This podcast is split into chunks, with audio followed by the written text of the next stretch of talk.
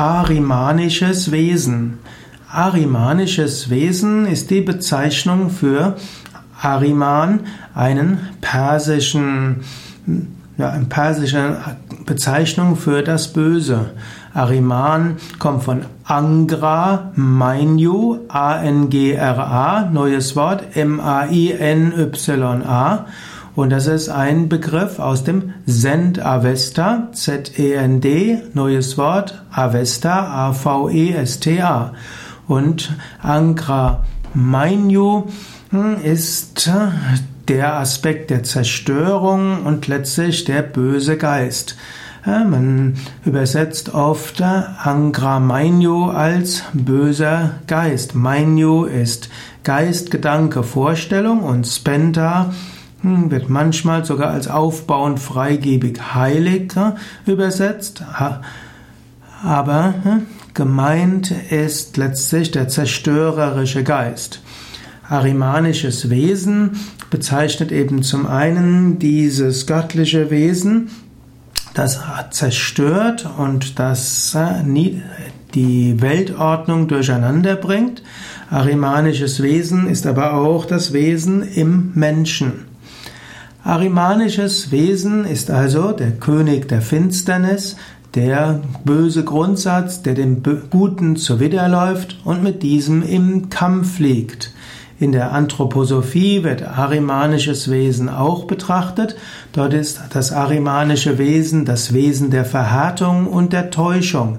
Arimanisches Wesen ist der Herr der Materie und des Toten. Und arimanisches Wesen zieht den Menschen in die niedere Welt hinein und verhindert ihn am Wachsen. Arimanisches Wesen wird in der Anthroposophie gedeutet als retardierter Erzengel. Er ist von der normalen Evolution der gottestreuen Hierarchien abgefallen. Und Arimanisch, Ariman wird eben in der Anthroposophie gedeutet als jemand, der mit Luzifer zusammenwirkt, aber auch dem Menschen die Möglichkeit gibt, durch Erkenntnis des Bösen die Freiheit zu erlangen. Es gibt auch die Mehrheit arimanische Wesen, das heißt also verschiedene Wesenheiten, gefallene Engel, die sich in verschiedenen Ordnungen und Stufen unter Naturwesen finden und zum Teil als Doppelgänger unter den Engeln sich befinden. Und auch man könnte sagen, arimanische Wesen sind die Gegenspieler zu den Engeln und den Lichtwesen. Ich selbst halte dieses Konzept aus dem Zen, aus dem Zoroastrismus für etwas sehr Problematisches. In dem, Zoroastrismus gibt es die Dualität zwischen Ariman und dem Guten, also der, der Gegenpol von dem Moment, ich muss jetzt gerade noch etwas schauen. Mir gefällt gerade der Faden etwas. Also der Gegenpol von Ariman ist letztlich das Gute. Und äh, das Gute hm, wird im Persischen auch bezeichnet als Ahura Mazda.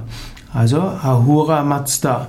Und Ariman und Ahura Mazda sind eben im Zen Avesta beschrieben oder auch Zendavesta genannt oder einfach nur Avesta, ein religiöses Buch der Zoroastrier. Und diese Dualität zwischen dem Guten und dem Bösen, hm, das ist eine der schwierigsten Gegensätze. Ahura Mazda ist eben das Gute und dann Senda West und äh, Ariman oder auch Spenta Mainyu oder auch Angra Mainyu ist äh, Moment, Spenta Mainyu ist der gute Geist und Angra Mainyu ist dann der böse Geist. Und äh, Spenta Mainyu ist dann später äh, zu Ahura Mazda und Angra Mainyu, der böse Geist, ist dann zu Ariman geworden.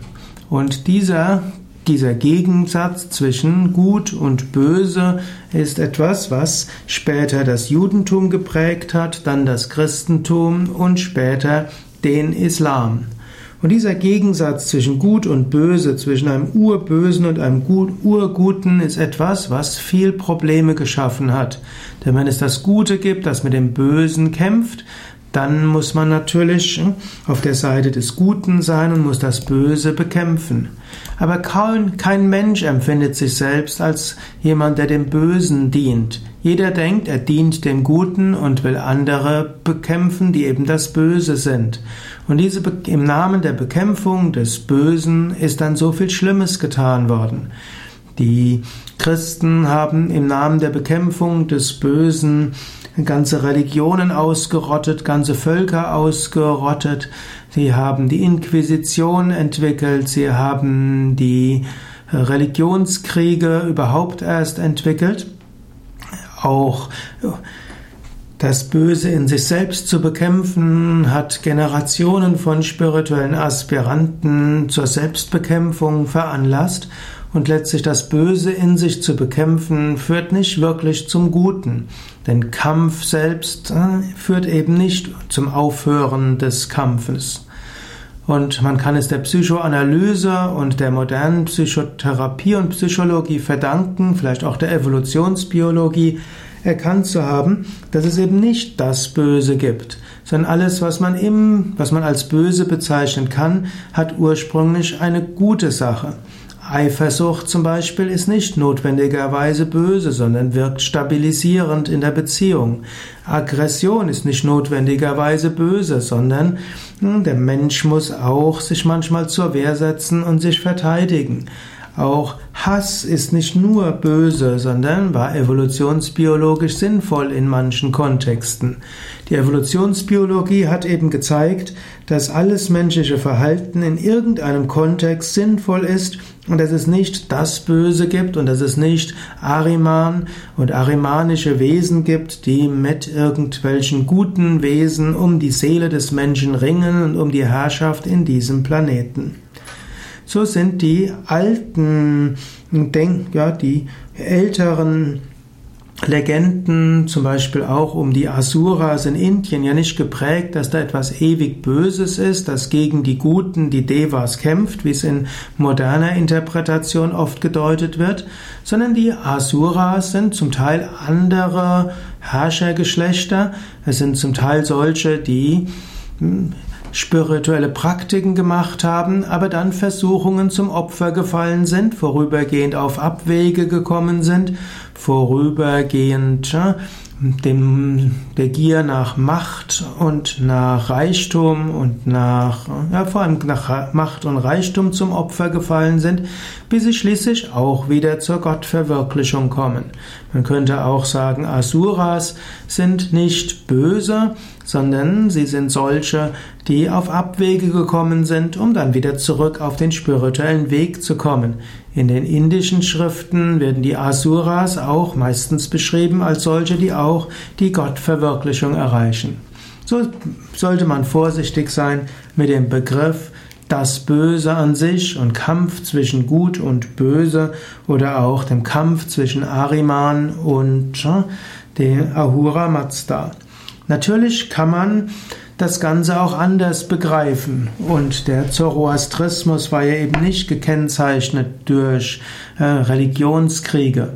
Man könnte schon sagen, in bestimmten Kontexten sind bestimmte Vorgehensweise nicht gut und andere sind gut.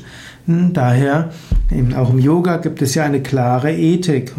Die fünf Yamas bilden eine klare Ethik oder auch die Sattva-Regeln, die Reinheitsregeln. Ahimsa, nicht verletzen, Satya, Wahrhaftigkeit, Asteya, nicht stehlen, Brahmacharya, Vermeidung sexuellen Fehlverhaltens und Aparigraha, Unbestechlichkeit. Das sind wichtige ethische Prinzipien.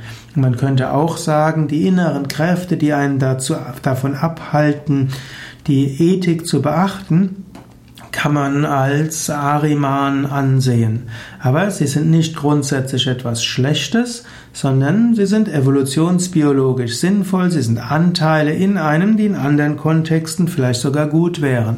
Aber wenn man ja, sich für Ethik entscheidet, dann gibt es Gegenkräfte, die auch es eigentlich gut meinen, aber sie sind eher Versuchungen, aber nicht Anfechtungen des Bösen. Letztlich ist hinter allem eine einzige göttliche Wirklichkeit.